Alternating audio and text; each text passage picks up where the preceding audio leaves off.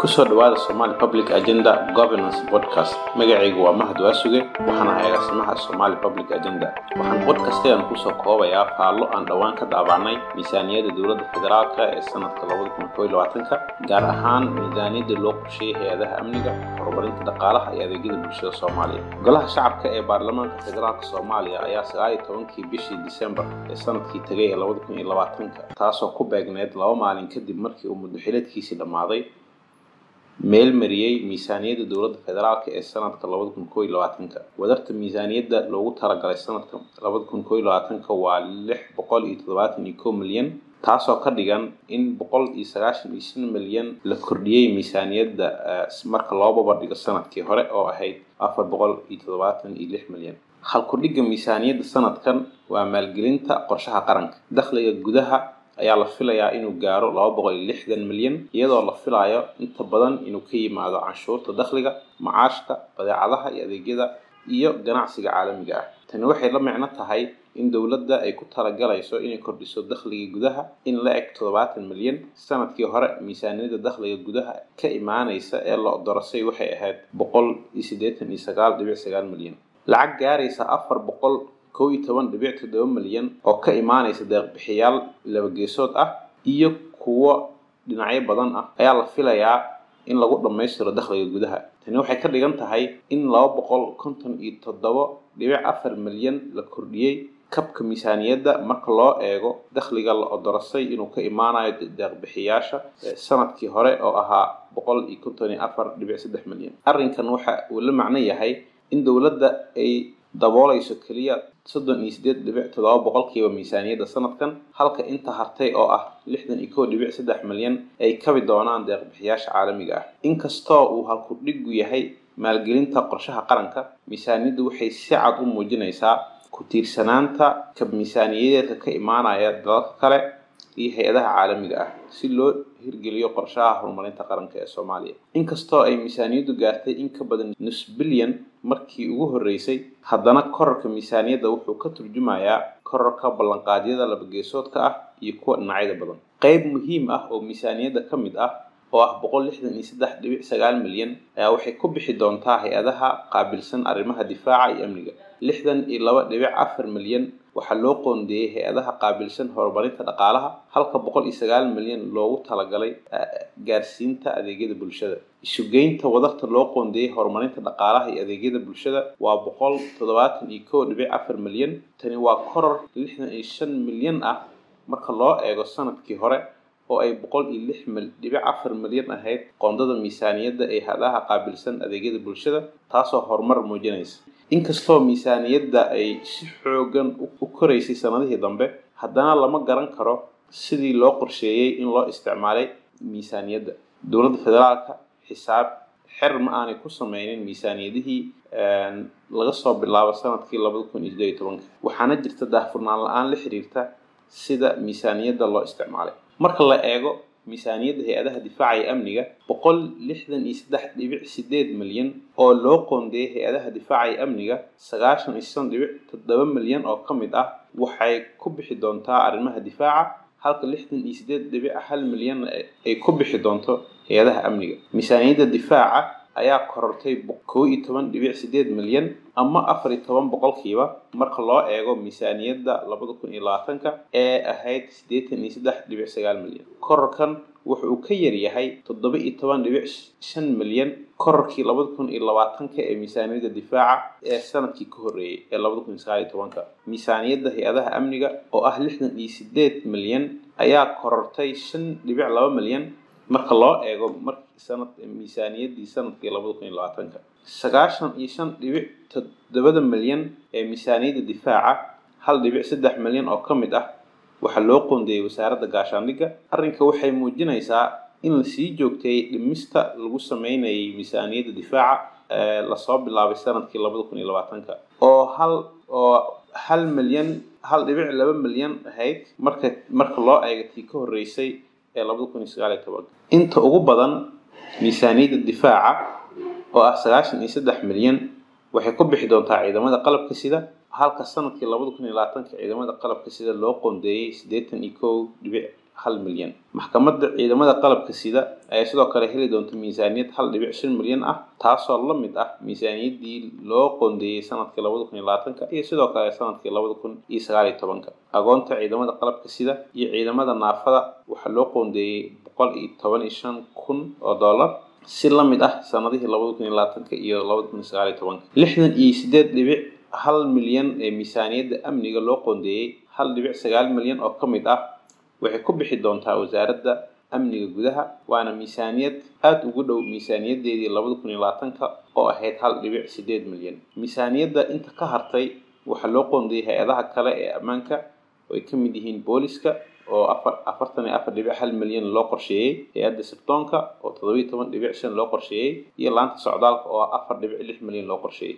Marka la eego miisaaniyadda labada kun koo iyo labaatanka in ku dhow afar meelood hal meel oo ah boqol lixdan iyo saddex dhibic sideed milyan ayaa loo qoondeeyey in lagu kharash gareeyo arrimaha amniga. Sidaas oo ay tahay amniga wuxuu yahay mid ka mid ah caqabadaha ku horgudban soomaaliya. Inkastoo la rajaynayo inta badan miisaaniyadda arrimaha amniga lagu bixinayo ay ka miisaaniyadeed ku iman doonaan haddana ma cadda sida miisaaniyaddan xooggan ee amniga iyo difaaca la geliyey sanadihii ugu dambeeyey ay wax uga bedeli doonaan ama uga bedelayaan ammaanka dalka. Dhinaca maalgelinta adeegyada bulshada. Miisaaniyadda dowladda federaalka ee labada kun koo iyo labaatanka ayaa u qoondeeyey boqol iyo sagaal milyan adeegyada bulshada. Tani waxay ka noqonaysaa lix iyo toban dhibic laba boqolkiiba miisaaniyadda guud. Waxaa sare u weyn oo muhiim ah lagu sameeyey miisaaniyaddan oo waana waxaana ay mudan tahay in la bogaadiyo. Marka la barbardhigo sanadihii tegey miisaaniyadda adeega bulshada sannadkii labada kun iyo labaatanka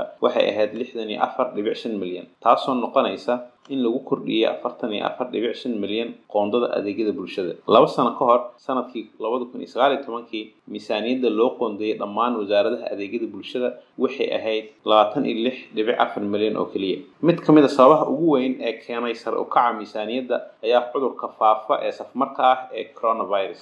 Qayb muhiim ah oo miisaaniyadda adeegyada bulshada ah taasoo ah soddon iyo saddex dhibic lix milyan oo ku dhowaad soddon iyo kow boqolkiiba ah miisaaniyadda adeegyada bulshada oo dhan waxaa loo qoondeeyey wasaaradda caafimaadka oo heli doonto sideed dhibic sagaal milyan iyo mashaariic la xiriira caafimaadka oo labaatan iyo afar dhibic toddoba milyan ah.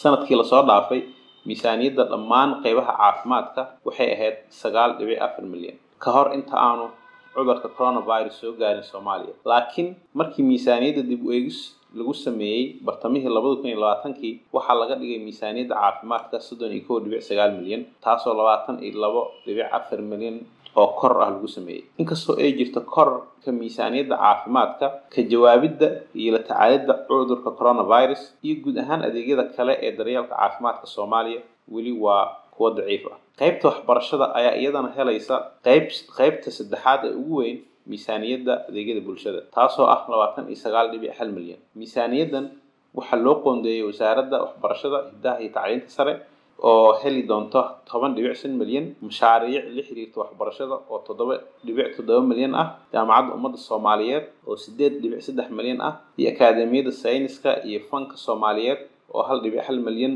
heli doonto iyo sidoo kale akaademiyadda af soomaaliga oo hal dhibic afar milyan ayadana loo qoondeeyey inkastoo miisaaniyadda guud ee waxbarashada la kordhiyey oo la gaarsiiyey ku dhowaad sideed milyan lagu kordhiyey haddana wasaaradda waxbarashada waxaa ku yimid hoos u dhac gaar ahaan miisaaniyaddeeda.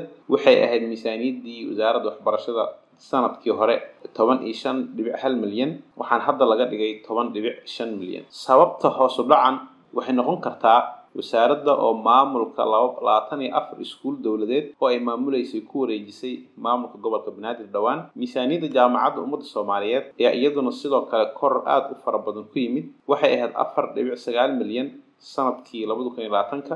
Hadda waxaa la gaarsiiyey sideed dhibic saddex milyan taasoo ka dhigan in miisaaniyaddeeda la kordhiyey saddex dhibic afar milyan. Qayb muhiim ah oo gaaraysa toddoba dhibic toddoba milyan ayaa loo qoondeeyey mashaariicda waxbarashada taasoo aanan miisaaniyad loo qorshayn ama loo qorshayn jirin sanadihii hore. Mana cadda ugu yaraan kuma cadda miisaaniyadda mashaariicda waxa ay noqonayaan iyo cidda fulin doonto. Midda kale oo xusida mudan waxa waaye in in miisaaniyadda waxbarashada markii ugu horreysay akaademiyadda sayniska iyo fanka soomaaliyeed iyo akaademiyadda afka soomaaliga la gaarsiiyey lacag ka badan hal milyan shaqaalaha iyo arrimaha bulshada waxaa loo qoondeeyey miisaaniyad aada u badan oo gaaraysa afartan iyo afar dhibic lix milyan sanadkan labada kun iyo koo iyo labaatanka waana laba iyo toban dhibic hal milyan oo sare u kac ah marka loo eego miisaaniyaddii sannadkii la soo dhaafay oo ahayd soddon iyo laba dhibic shan milyan wasaaradda shaqada iyo arrimaha bulshada ayaa helaysa hal dhibic toddoba milyan ama wax ka yar boqolkiiba afar miisaaniyadda arrimaha bulshada iyo shaqaalaha. In ka badan sagaashan iyo lix boqolkiiba ama afartan iyo laba dhibic sagaal milyan waxay ku baxaysaa mashruuca la yidhaahdo baxnaano. Mashruucan waxaa lagu maalgelinayaa deeq ka imaanaysa international development association oo ka tirsan bangiga adduunka. Fulintiisana waxaa hormuud ka ah wasaaradda shaqada iyo arrimaha bulshada. Ujeedka mashruucan waa in lacago loo qaybiyo qoysas sabool ah iyo kuwa nugul si loola tacaalo arrimaha iyo sidoo kale in lala tacaalo arrimo deg deg ah oo muhiim ah. Mashruuca sidoo kale waxaa la rajaynayaa inuu sameeyo diiwaangelin bulsho oo ah ilaa laba boqol oo kun oo qoysas danyar ah oo iyo kuwa nugul ama hal dhibic laba milyan oo qof kuwaasoo la rajaynayo inay ka faa'iidaystaan ama ay ka faa'iidaysan doonaan mashruucan. Miisaaniyadda loo qoondeeyey wasaaradda haweenka iyo xuquuqul insaanka oo ah sagaal boqol iyo sagaashan kun oo dollar oo ay ku jirta hay'adda naafada soomaaliyeed iyo wasaaradda dhallinyarada isboortiga oo iyada loo qoondeeyey lix boqol toddobaatan iyo shan kun oo dollar ayaa waxay muujinaysaa in wasaaradaha dhallinyarada iyo haweenka ay yihiin kuwa kuwa aan maalgelin ku filan helin. Boqol iyo sagaal milyan oo loogu talagalay adeegyada bulshada xaqiiqdii kuma filna inay daboosho baahida degdega ah ee loo qabo adeegyo bulsho oo taya leh lana awoodo. Si kastaba ha noqotee waa dhiirigelin iyo rajo wanaagsan in miisaaniyadda loogu talagalay adeegyada bulshada ay ka kor ay ka kor aada u kordhay marka la fiiriyo. Waxay ahayd sideed dhibic saddex milyan sannadkii labada kun iyo todobiyo tobanka. Sanadkanna waxay maraysaa boqol iyo sagaal milyan. Qoondada loo miisaaniyadda kobcinta dhaqaalaha marka la eego dowladda federaalka soomaaliya ayaa miisaaniyad sanadeedka labada kun iyo koo iyo labaatanka u qoondaysay lixdan iyo laba dhibic afar milyan hay'adaha horumarinta dhaqaalaha. Qoondadan ayaa labaatan dhibic shan milyan ka badan sannadkii tegay ee labada kun iyo labaatanka oo ay miisaaniyadda hay'adaha dhaqaalaha ahayd afartan iyo kow dhibic sagaal milyan. Wasaaradda tamarta iyo kheyraadka biyaha waxaa loo qoondeeyey lacag gaaraysa gaaraysa shan dhibic laba milyan halka sannadkii hore ay ka ay ka lahayd ama loo qorsheeyey lacag gaaraysa saddex dhibic afar milyan. Mashruuca somali electricity access ayaa isna qoondadiisu ay noqonaysaa laba dhibic sideed milyan. Sidoo kale betroolka ayaa loo qorsheeyay hal dhibic toddoba milyan oo ay ku jirto wasaaradda betroolka oo hal dhibic hal milyan helaysa hay'adda betroolka soomaaliyeed oo nus milyan loo qoondeeyey iyo mashruuca somali petroleum technical assistance oo boqol soddon iyo laba kun isaga loo qorsheeyey qiyaastii saddex dhibic saddex milyan ayaa loo qorsheeyey wasaaradda beeraha oo hal dhibic toddoba milyan helaysa iyo wasaaradda xanaanada xoolaha oo hal dhibic lix milyan helaysa kheyraadka badda waxaa loo qoondeeyey laba dhibic shan milyan oo keliya sidaas ka duwan waxaa kordhin aan badnayn loo sameeyey wasaaradda ganacsiga iyo warshadaha oo miisaaniyaddeeda la gaar ahayd laba laba dhibic laba milyan sannadkii hore. Haddana la gaarsiiyey saddex dhibic hal milyan. Iyo sidoo kale wasaaradda dekedda oo qoondadeeda la gaarsiiyey laba dhibic lix milyan. Wasaaradda gaadiidka iyo duulista hawada oo ay ku jirta hay'adda duulista rayidka waxaa loogu talagalay lacag gaaraysa toddoba iyo toban dhibic afar milyan taasoo macnaheedu tahay in miisaaniyaddeeda lagu kordhiyey saddex dhibic laba milyan marka loo eego miisaaniyaddeedii labada kun iyo labaatanka. Wasaaradda boostada isgaarsiinta oo qoondadii labada kun iyo labaatanka ahayd miisaaniyaddeedii labada kun iyo labaatanka ay ahayd afar dhibic sagaal milyan. Sanadkan hoos ayaa loo dhigay oo waxaa laga dhigay miisaaniyaddeeda laba dhibic sagaal milyan. Iyadoo ay qoondadan ku jiraan wasaaradda isgaarsiinta hay'adda isgaarsiinta qaranka iyo sidoo kale mashruuca i c t. Si ka duwan middaas waxaa koror muuqda lagu sameeyey qoondada wasaaradda howlaha guud iyo dibudhiska oo laga dhigay afar iyo toban dhibic lix milyan oo sannadkii horena wasaaraddaas waxaa miisaaniyaddeeda ay ahayd afar dhibic hal milyan oo keliya. Inkastoo wadarta guud ee qoondada loogu talagalay horumarinta dhaqaalaha la kordhiyey soo ururinta dakhliga gudaha weli waa mid sidiisii u hooseeya. Sababa ahaa sababta ugu weynna waa culaysyada amni iyo awoodda dakhli ururinta ee laamaha dowladda ee ku shaqada leh howlahan oo xadidan waxaa sidoo kale xusid mudan in ilaha dhaqaale ee muhiimka ah sida beeraha xanaanada xoolaha iyo kalluumaysiga ay miisaaniyad badan aanan miisaaniyad badan loo qoondayn mudnaan mudnaan badanna aan la siinin.